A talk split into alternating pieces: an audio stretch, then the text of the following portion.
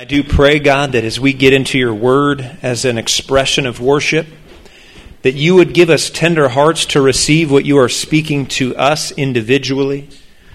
Lord, you alone know the spirits of men. You know what we need to hear and how we can respond. So, Lord, I just ask for you to do what only you can do. God, I'm going to share words, but would you apply it? Holy Spirit, would you uh, release the encouragement necessary, the conviction necessary, the comfort necessary, like only you can. Open your word to us tonight in the mighty name of Jesus. Amen.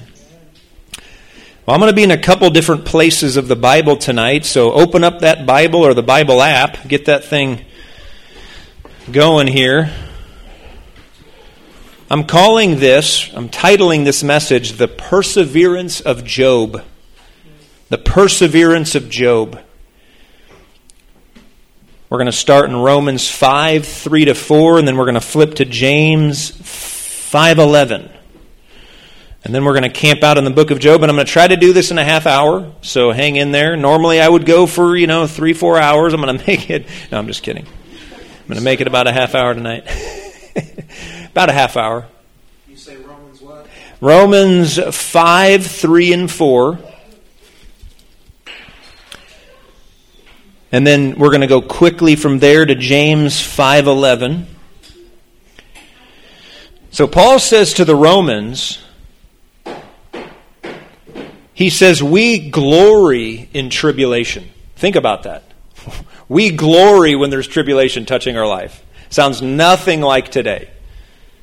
We glory in tribulations, knowing this is his theological conviction that causes him to rejoice when tribulation touches his life. He says, We know that when tribulation touches our life, that it produces this thing called perseverance. And then when perseverance gets in our heart, we get character. Now, today, much preaching in the land is you don't go through tribulation. So we don't know how to persevere and we have shallow character. Paul says, here's the real deal. This is Bible. He says, you're going to go through tribulation. We've learned to boast in it, we've learned to rejoice in it. We've learned to talk big about tribulation because we know God's doing something deep when, when we enter into those seasons. He goes, it, it produces in us this ability to endure. Here's the thing, and I'm going to touch on this later life is hard, following Jesus is hard. If it's not hard for you yet, just buckle up and wait because it will get there. We go through hard things in life. Not our whole life. I mean, it, it, you know it gets intense and there's an easing off, and then it gets intense and there's an easing off. But it's real. I mean, life is difficult, and following Jesus, the Bible says it is difficult. It's it's a narrow way, and it involves a lot of intense decisions. Paul says, though, but when we go through that, we learn to endure. We learn to persevere because we're going to need it to make it to the end in love with Jesus.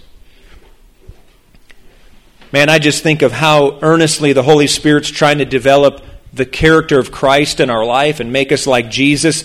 And Paul lays out this is how he's going to do it. He's going to take us through difficulty. We're going to learn to push through it in the grace of God, and then we're deeper. And when we have more of the character of Christ in our heart, when we're more humble and more loving and more forgiving and all of these things like Jesus is, the next time we have to press through, we've got the character for it. And so we'll go through these seasons a number of times in our life. So if you're going through something hard, painful, it's been, I mean, 2020 has been tribulation in case, in case you haven't noticed. And we go through these things so that the next time it comes around, we're more in love with Jesus and we can go through it. And I'm going to uh, flip over here real quick to James because James picks up on this theme of perseverance. It's all over the scriptures. This idea of not quitting, enduring to the end, persevering. It's important stuff. James says this in verse 511. He says, We count them blessed who endure. Then he says to his uh, audience, He says, You've heard of the perseverance of Job. So James is his Jewish audience knew about Job. I mean, they didn't have the Bible we have, but they, they knew full well of who this Job character was. And James says, You guys know about how Job persevered, and you've seen the end intended by the Lord. And I'm going to describe the story of Job a little bit if you haven't heard it yet. James says, You've heard about Job. You know the end that the Lord intended, that the Lord is what? Very compassionate and merciful. This is such a significant statement. I love it, first of all, when the New Testament interprets the Old Testament. Of course, we get the New Testament from the Old, so don't throw either one out. Don't pick one. They're very integrated. The New Testament authors are taking Old Testament scriptures, the law, the prophets, Psalms, and all of that, and they're interpreting it under the inspiration of the Spirit, and they're making conclusions that are biblical.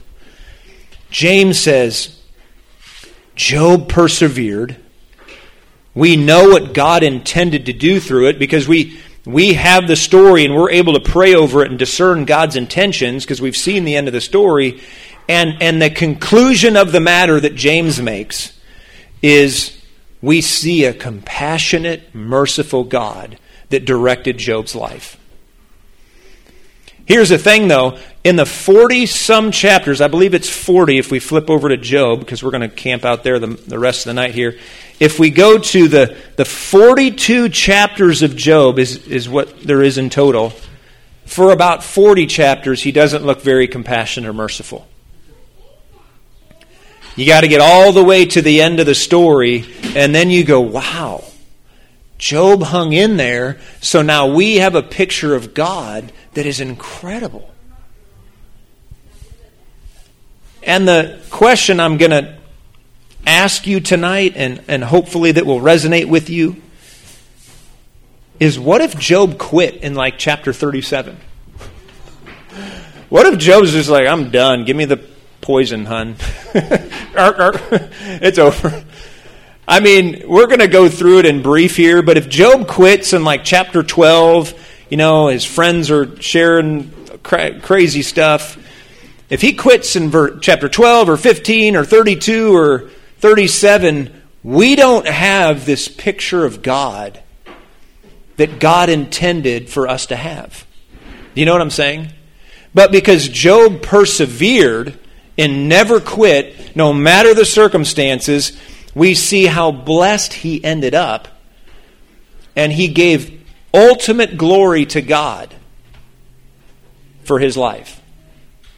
If we see Job give up in chapter 37, James writes, Man, you've heard about Job. What a tragedy. that would have been James 5:11. You've heard about Job. No, don't do that. But instead, James says, You've heard about Job. God is very compassionate and merciful. Here's what I want to ask you right from the beginning What are people going to say about your life at the end? Are you going to press through no matter what comes your way and hold fast to God? Worship when it's hard, pray for your friends when they're unfriendly, and keep going and repent when you don't even know you're wrong. Like, God, I don't know what's wrong. Are you going to just keep going and surrender deeper and deeper and more humble and more humble so that at the end, God can so bless you that everyone knows God's merciful and compassionate? We go through seasons that are hard, but if we hang in there over the course of life, there's this thing that happens. When you just refuse to quit on God, there's this marked blessing that comes with it. And everyone around you knows God really loves that person. It's just that obvious. I don't know what season you're in tonight. I'm not going to try to guess, but the Holy Spirit knows, and you know. Whether it's good right now or it's bad right now, whether it's a triumphant season or a tribulation season, you just don't quit. I saw a brother on Twitter tweet out, you know, essentially, if you don't persevere, what then? what happens then? You never find out where it was going. You never find out how God was going to be merciful and compassionate to you. There's just so much. People don't see the blessing of there's just so much that happens.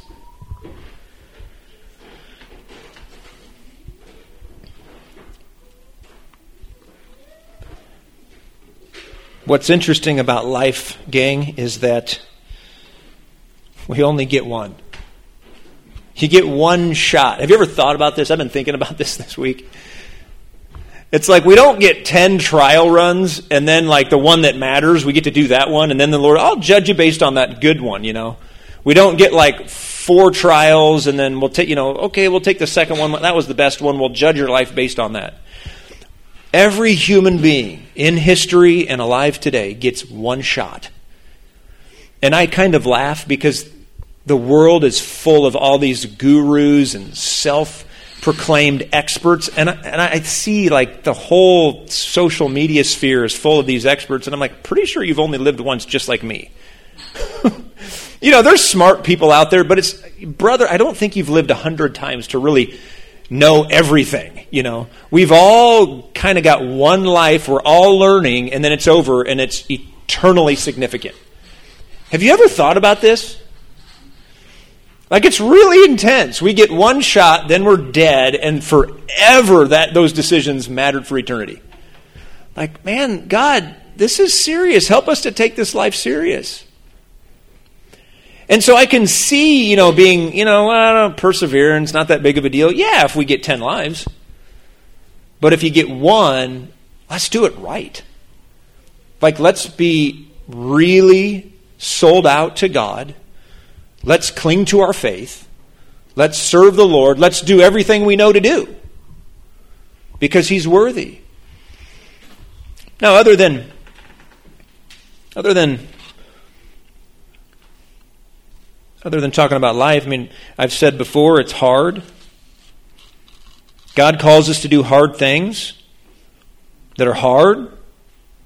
Hard seasons come, loss comes, sickness, financial issues, people walk out on you. Hard things happen. We get one life. Uh, Lord, I'm in this hard thing and no money and friends are weird and all this stuff and it's like God saying, persevere. Just keep going. You, you re- there is an end intended for your life. You just don't give up on it. And so maybe that's the better title of the message is just don't give up. But we're going to call it the pers- perseverance of Job.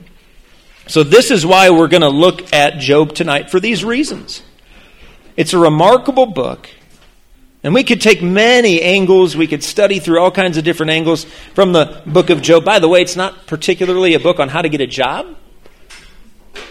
It's the, it's the book of Job. Some people think, ah, oh, where do I go to get a job? Oh, there's a book on how to get it. No. but I tell you, of all the things we could learn, the lesson of not quitting is just it's right there through the 42 chapters of Job. Let me talk about three things that Job had to persevere through, and how he persevered, and how we need to as well. There's probably a bunch more, but I'm going to just highlight three,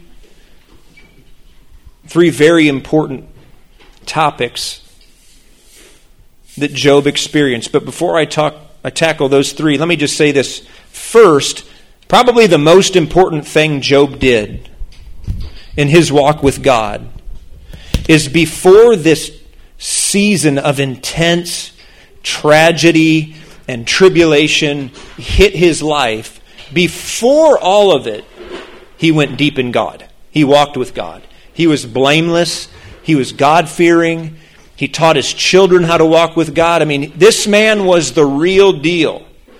Now, I don't know what kind of scripture he was exposed to. I don't know quite how he did it compared to us, but we do know this he walked with God as much as was revealed to him because Job is the oldest book of the Bible, if you didn't know that. Job is, is situated in the middle of the Bible, but it predates much of the Bible, much of the biblical narrative. Not before Genesis, I mean, not before the world's made, but Job lived long before much of the Old Testament. It just happens to be put in approximately the middle of our Bible. That's Bible trivia you can uh, impress someone with at a party sometime. Did you know that Job's actually the only person? Google it, look up more on it. I don't have too much information on it, but it's it's so Job. You know, he didn't have like you know all the Bible like you know the prophets were exposed to more uh, scriptural prophetic scripture than you know Job was. So he's going off of you know he's walking with the Lord based as as much as he knows how to. But he has remarkable theology. I mean, it's just stunning. And so he goes deep in God, and we know he has remarkable theology by some of the things he says. First of all, in Job 121, he says this. This is interesting. Tragedy begins to touch his life. And he says the famous quote that we've made into a song. He says, Naked I came from my mother's womb, and naked shall I return there. The Lord gave, and the Lord has taken away. Blessed be the name of the Lord. So that Michael W. Smith song, Job actually wrote that.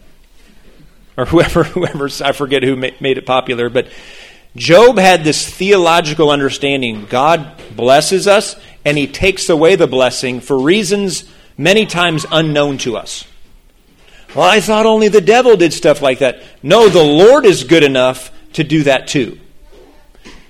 And I'll I'm planning on teaching a, a at least one sermon on spiritual warfare and kind of that what does God do versus the devil because you can't tackle that in one night. But it's really important to understand that God is vastly more powerful than the devil. And whenever the devil steps into a situation like we see in Job, God limits it based on his purposes. So the devil does attack us, but it's never a surprise to God. God actually has assigned a limit so that that attack actually fulfills his purpose. That's spiritual warfare 101. There's never a moment where Satan attacks your life and God's like, oh, angels, I totally forgot about that guy over there. Michael, go quickly and save that guy because the devil surprised me. It never, ever happens. The reason why Job 1 and 2 is critical to understand, and Job understood it somehow by revelation, is we see God and Satan actually in a conversation. And Satan says, I want to do this. And it kind of looks like, at first reading, they're on the same team, which obviously isn't correct. What's happening here is God is saying, Satan, you have no idea what I'm doing in this guy's life. I'm actually going to allow you to touch his life because I've got this big plan you know nothing about. It's going to fulfill my plan, actually. So I'm going to allow a season where it's even looking like you're winning, but I'm actually setting him up to bless him double. Whether you call it Satan or God, and again, there's semantics that I would be careful with there. But all you have to do is know this God really is control over your life, ultimately. Yes, demons are real. Yes, Satan will try to attack, and he will. We renounce Satan, we rebuke him, we do all the things in the New Testament, but we never get to a point where it's like, oh my goodness, things are out of control. Blah, blah. No, the Lord is so in control of your life. I like to say it like this He's in control, but He's not controlling. He gives you free will. And even though he's in control and you have free will and the devil is real and sin is real and angels are real and all these things are real, his purposes come to fruition every time. I mean, the man's a genius. The man is a genius. Again, I don't know what you're going through in your life, but I can say this for sure. The Lord has an intended end, and He's working toward that. And some people have this really confused idea of Satan that he can like sneak in and steal your destiny and all these things. No, if you obey with sincerity, I'm telling you, God is going to write a story that's marvelous. Let's move on from that. So, anyway, he goes deep in the Word, he goes deep in whatever revelation he had exposed to, or he was exposed to. And so, first lesson before the three lessons is be a man or woman of the Word. Take time every day. Take time regularly just to get in the Word. And, and you know, if it's half a chapter, just digest it. Uh, try to understand it. I mean, I spent probably 10 years reading the Bible and I'm, I had no idea what it says. But like year 11, 12, 13, eventually it's like, oh, I noticed there's a connection there. And I, there's one there. And you just, over the years, they just become these life defining connections. Be a man or woman of the Word. Be a man or woman of the Spirit as well. Don't pick between those two. You know, some people are like, I'm in the Word. The other guy, I'm in the Spirit. No, do both because Jesus did both. Jesus is our example, and he was profoundly deep in Scripture and anointed of the Spirit. He didn't pick. We don't have to pick. A lot of people will tell you you have to pick, but you don't have to pick. They're, they're both firmly rooted in Scripture. Of course, Scripture is rooted in Scripture. So is the Holy Spirit. In fact, Jesus taught his disciples, one day I'm going to leave and I'm going to send you who? The Helper, the Holy Spirit. In fact, what he says about the Spirit, he says the Holy Spirit is going to lead you into truth. And so some people throw out the Spirit. You can't throw out the Spirit and be deep in truth, though. And so you have to have the Word and the Spirit. I promised three things that Job had to persevere through. Number one, the first real thing that Job has to go through is this sudden tragedy and loss. Everything's blessed. He's so rich. He's got a huge family. He's got what the Bible describes as a hedge of protection around his life. Satan even accuses God and says, Well, of course he's, he loves you because you put a whole hedge around everything he has. He's untouchable. And God says, Okay, well, we'll, remove that for a season and see what he does then. What I love about God is like, he's like baiting Satan. I dare you to attack this man because he's only going to go deeper. I just love the audacity that God has. Oh, you want to take away the hedge? You think he's going to blaspheme me? Okay, touch that hedge, Satan. I'll give you permission to do that. And every step along the way, Job just goes deeper and deeper in his obedience. So intense, so cool. So Job goes through this. He loses his kids. This is an ultimate tragedy. He loses his kids. His health is gone. He describes it as painful boils that consume his body. His animals get killed. His property gets destroyed, all in like a chapter and a half. All this just boom hits his life. In uh, chapter 2, I think it's funny, his wife says, Do you still hold fast to your integrity? curse God and die. Thanks, honey. Appreciate that perspective. But I've actually thought about that verse. I mean, can you imagine a woman with all these kids and they all die suddenly? That's really hard. So don't be too judgmental of Job's wife. I mean, I think the Lord, there was a special mercy God had for her. But when, when mama loses her kids in one day, all of them, I mean, that's a deep and profound tragedy. So Job goes through all this, and it just hits him in like one day. And yet, what's he doing? He says, I guess we're in this season where the Lord is just going to take everything he, he gave me, but here's what I'm going to do I'm going to worship. He says, I bless the name of the Lord. He says to his wife, he basically says in the DKV, the, the Derek Kistner version, Honey, Shall we accept good from God and shall we not accept adversity? Honey, we are so blessed. Our whole life has been wealth and increase and everything imaginable we ever dreamed of. Shall we not accept a season of tribulation? Can't he do that? Can't he bless us with that? Job knew something was going on in, in, in God's heart, but it's hard to discern it when it's that intense. It really is difficult. But Job made a decision to worship. He reasoned with his spouse, and he moved forward past chapter 2 into the rest of the story as best as he knew how. So when you get into that place where you're like, man, I've lost my job, or I've lost my finances, or my health is not what it used to be, Wherever you're at on the tragedy spectrum or wherever you end up in the next season, I want to encourage you to worship your way right through it. Pull out that guitar, get on the keys, maybe come home after work or do it in the, you know, force your heart to keep going by singing, worshiping, praying, getting into that place of devotion. Don't ever quit. You never know what God has intended in the end. Let's go to number two quickly because I'm, I'm running out of time very quickly. It's one thing when tragedy and loss touches you. It's another thing when your friends show up with their opinions. Can someone say amen? amen? Friends you thought were really friendly, and all of a sudden they've got deep and intense, opinionated, theological, doctrinal statements about this is where you went wrong. I imagine Job, he's head to toe in boils, his kids are dead. Everything's destroyed. Animals are slaughtered by an, a, a, warring tribal entity that just came and destroyed everything. He's laying on his bed. His friends show up. They are in total silence for a week. They just stare at the guy and they don't speak for one week, it says. I mean, I'm not making this up. Job 2:13, it says they sat down with him on the ground 7 days and 7 nights and no one spoke a word to him. They saw his grief was very great.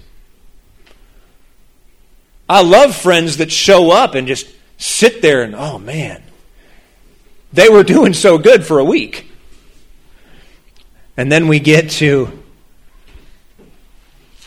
Job begins to lament, oh, the day I was born was a terrible day. You know, he begins to lament his birth and all of these things, and he just pours out his heart. Let me say this there's no way there's no way to really connect with this story until you've genuinely suffered. And when we're young, we don't get it because we're just kind of healthy. But the first time a real health tragedy touches your life, or you lose someone you dearly love, or something really hits you, the whole Bible opens up. like, oh, that's what that meant. Oh my gosh. That's what they went through. Ah, it makes sense as you get older. These guys show up, they're so blown away at how devastated Job is, they don't speak for a week. And then, after hearing him lament and suffer and groan, they decide they have an opinion. I have seen this for 20 years, and it is just breaks my heart every time. Someone goes through the worst season of their life, and here comes the theology police to tell them why they shouldn't be suffering and why they disobeyed God. And it just crushes people. And you kind of were like, I'm glad I'm not God, because if I was, I would strike them with lightning and they would cease to exist. I've seen this so many times people have no self control. It's like, bro, that's don't don't go. You know. So anyway, Eliphaz and you know all these these friends of Job, they didn't have the book of Job to check themselves, so they're going to step up and offer their opinion. So we get you know Eliphaz and in four verse uh, chapter four verse two. He says, uh, "If one attempts a word with you, will you become weary? But who can withhold himself from speaking?" So Eliphaz says, I got to talk now. And he gives his spiel. And then we have Bildad in chapter 8, verse 2. I'm going quickly through Scripture. I'm not going to go through the whole book of Job. In chapter 8, verse 2, How long will you speak these things, Job, and the words of your mouth be like a strong wind? Does God subvert judgment, or does the Almighty pervert justice? In other words, you deserve this, Job. God's just. You did something wrong. He's judging you. We get to Zophar and chapter 11, verse 1. Zophar. And by the way, it keeps getting more intense the whole way through the book. And they go rounds with them. Each one of them speaks many times. Zophar, the, the Naamathite, says, Should not the multitude of words be answered, Job? And should a man full of talk be vindicated? Should your empty talk make men hold their peace, and when you mock, should no one rebuke you? Ooh. There's a few verses that get so intense. It's, it's so accusatory and demonic. It's just like, wow, how did they miss it that bad? Here's the thing as misguided and accusing as Job's friends were, what did Job do? Even in severe pain and loss, he was committed to the friendship.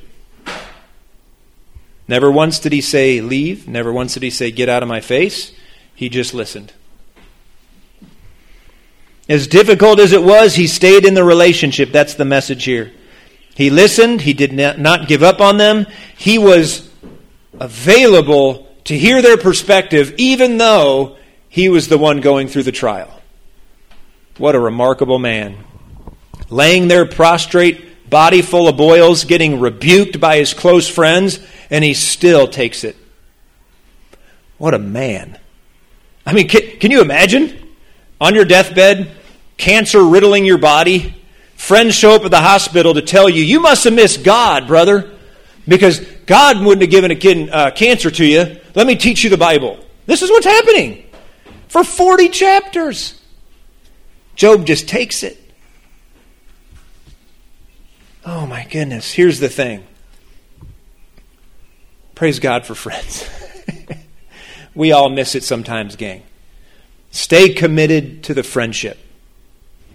Pray for your friends, especially when your friends are unfriendly.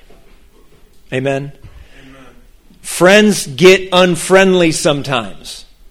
But we got to persevere even in that intense situation, even when it's hard and they're saying crazy stuff. We all go through this in life. If you haven't gone through it, just wait.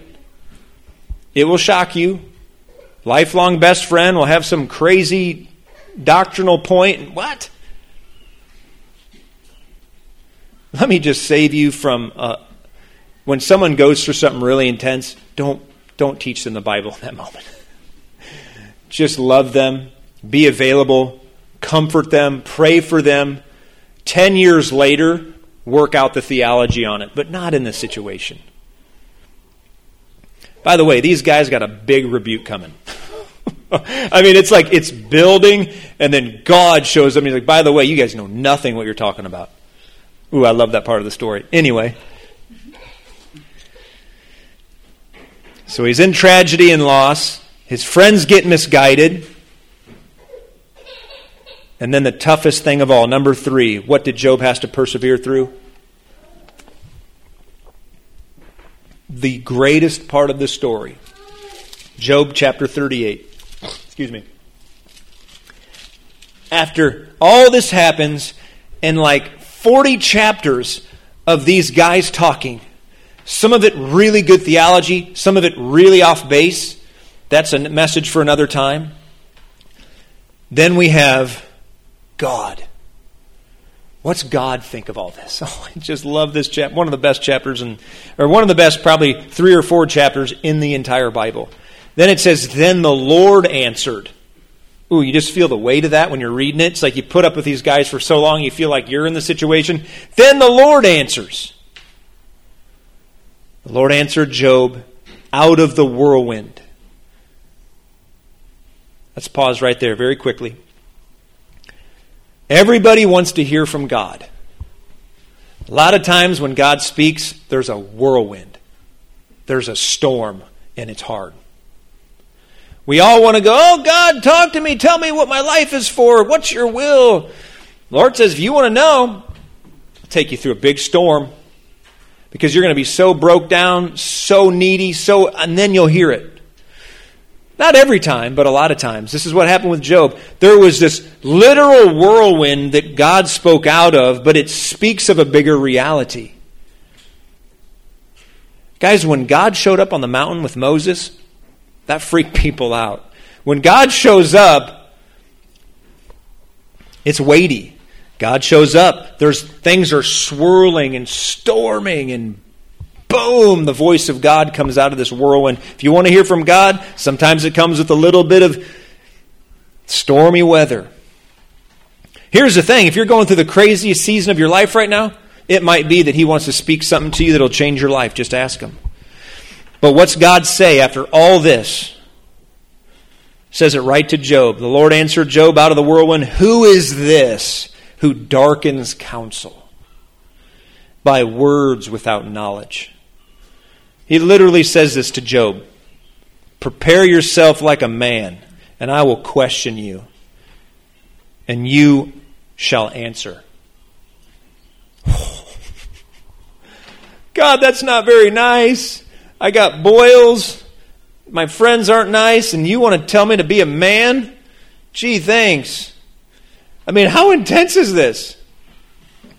So we got to persevere through the tragedy and the loss and the f- weird relationship dynamics, but the, the, the big one is when we don't know what we did wrong. And all of a sudden, it's like everything that God's saying to us is like one big corrective questioning session. Ugh.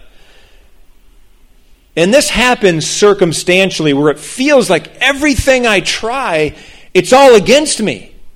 Every leader, every situation, everything. It's ah, and all I ever hear is, you know, it can happen. There's this corrective questioning. Uh, here's what I would liken it to in the New Testament. Remember the lady who went to Jesus and she's like, Lord, I got this demon possessed kid. And Jesus says, Oh, I'm not called to you people. Remember that story? I'm not called to people like you. It's like, ooh, she had a decision right there to be mega offended or to press in, and she goes, yeah, but even the even the uh, you know even the she says the little statement even the little dogs under the table eat the pieces of bread. And uh, and then jesus does another like pretty intense statement. And then she just keeps pressing into him and then he just finally says your faith is so great. Yeah you're you're good. Your your child's fine. Sometimes God comes at us with like a question that reverberates in us and challenges us. Ultimately, He's trying to lead us into a place where we press in and we press through all that junk, whatever it is, till we get to the other side of He just blesses our life. Here's the thing if we're super easily offended, then we go through these situations where God's challenging us and the correction of the Lord's over our life and things like that, and we just quit too easy, we don't have the character of, of like when we press through. When we press through all that, we get the character. God's correction, which led to an eventual justification of his life. Here's what God does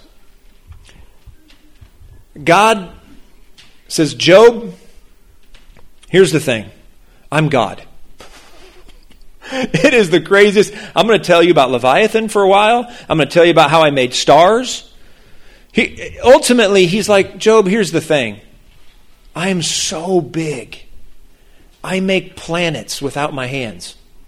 This is what he's saying. I am so huge. I make, see the, you know, the biggest animals you can think of, I easily make those things. And it begins to dawn on Job. You got to read these chapters.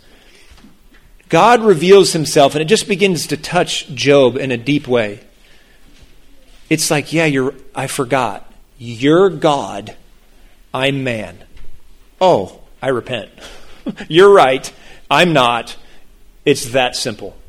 You can do whatever you want with my life. It's a really, really significant passage of Scripture. God says his thing. He says, You answer me. And Job says, I, I, Behold, I'm vile. What shall I answer you? I lay my hand over my mouth. I tried to speak. I'm not going to answer. I tried to speak again. I will proceed no further. Then God does another round. And then Job's, I have heard of you by the hearing of my ear. Now my eye sees you. Therefore I abhor myself. I repent in dust and ashes. He's not talking about self hatred. He's talking about, I've finally seen you more clearly. Clearer than ever before, I'm reminded, you're God, I'm man. You're the potter, I'm the clay. You give life, I'm just little ashes. I repent. No matter, no, I don't know fully what's going on here, but you win. And the Lord says, I like that. That's what happens. Here's the thing you and me cannot figure this man out. We've got a few pages that we can live a godly life with, but we're talking about God. Your heavenly Father speaks and universes pop into existence. Jesus, the Creator, He says, Let there be light. never ending. Ah, water. Trees, fish. I mean, he, He's at a level we just can't. And sometimes we think, God, I prayed twice and you didn't do it. Uh. And, and I, I went through all this tragedy. And he, it's like he needs to remind us sometimes I so love you, but I am really big, and you are so little.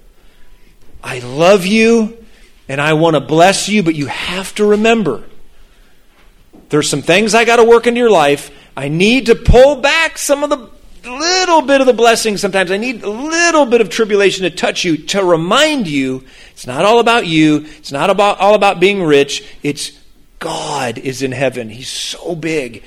And we're little and we need him desperately. Does that make sense? I'm trying to wrap up here. Let's recap this very briefly. Worship no matter what you're going through. Never walk away from your faith. No matter how hard it gets, no matter how angry you are at God, no matter what, just worship. Here's the thing we don't know why so many times, and we won't know why till we get to heaven on many, many things. We won't get every question answered. That's part of the journey, gang. It's hard.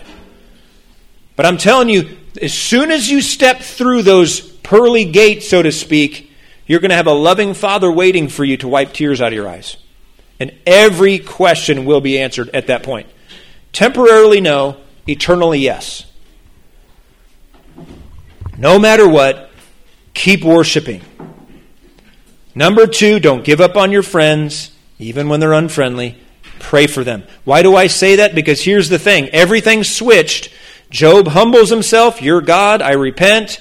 And then it says, uh, God says, Job, if you pray with your friends, you'll be good.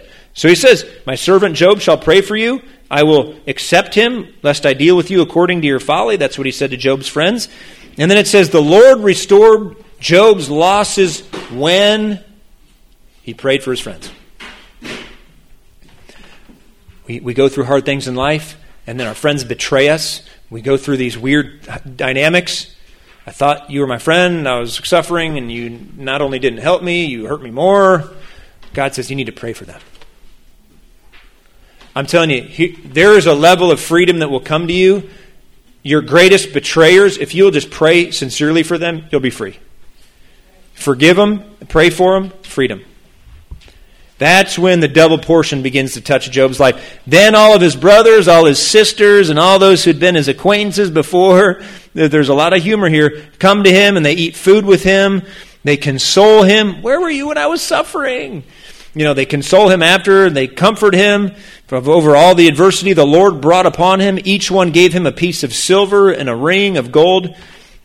Here's the thing when the blessing of the Lord's on your life, it's like everybody, everyone wants to be with you again. When you're going through one of these Job seasons, no one's there.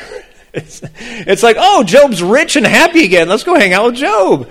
Where were you when I needed you most? But we're through that. See, Job had worked through all of it. He, would, he just gave it to the Lord. He, I don't want anything in my heart against them or you, and he did that. And it says that he was blessed with twice as much I mean, look at this list here. I mean, I don't know how it translates to modern currency, but man, the man had 14,000 sheep, 6,000 camels, 1,000 yoke of oxen, 1,000 female donkeys, seven sons, three daughters. The list goes on. He's just blessed. Number three, allow God to develop humility and character in you. Allow Him to take you through the hard stuff so you, you learn perseverance because you're going to need it in the years to come. You will need it. Let's close right there. Let me pray. Father, I've gone long tonight, but I just simply pray of the things that I've shared, I'm asking that you would apply it to our hearts. I pray, Father, that we would be a people who learn to persevere through the difficult seasons of life. Lord, I think of this year has been difficult for so many on so many different levels. Help us to be a persevering people and remind us, even when it's hardest, that you have an end that is intended for us to bless our life so that everyone around us knows God is merciful, God is compassionate, God is very great. And we thank you for all these things in the name of Jesus. Amen. We'll end right there tonight. Thank you, and give someone a fist bump, hug, social distance if, if you want to. Um, but thank you for coming tonight. We'll do it again next week. Bless you guys.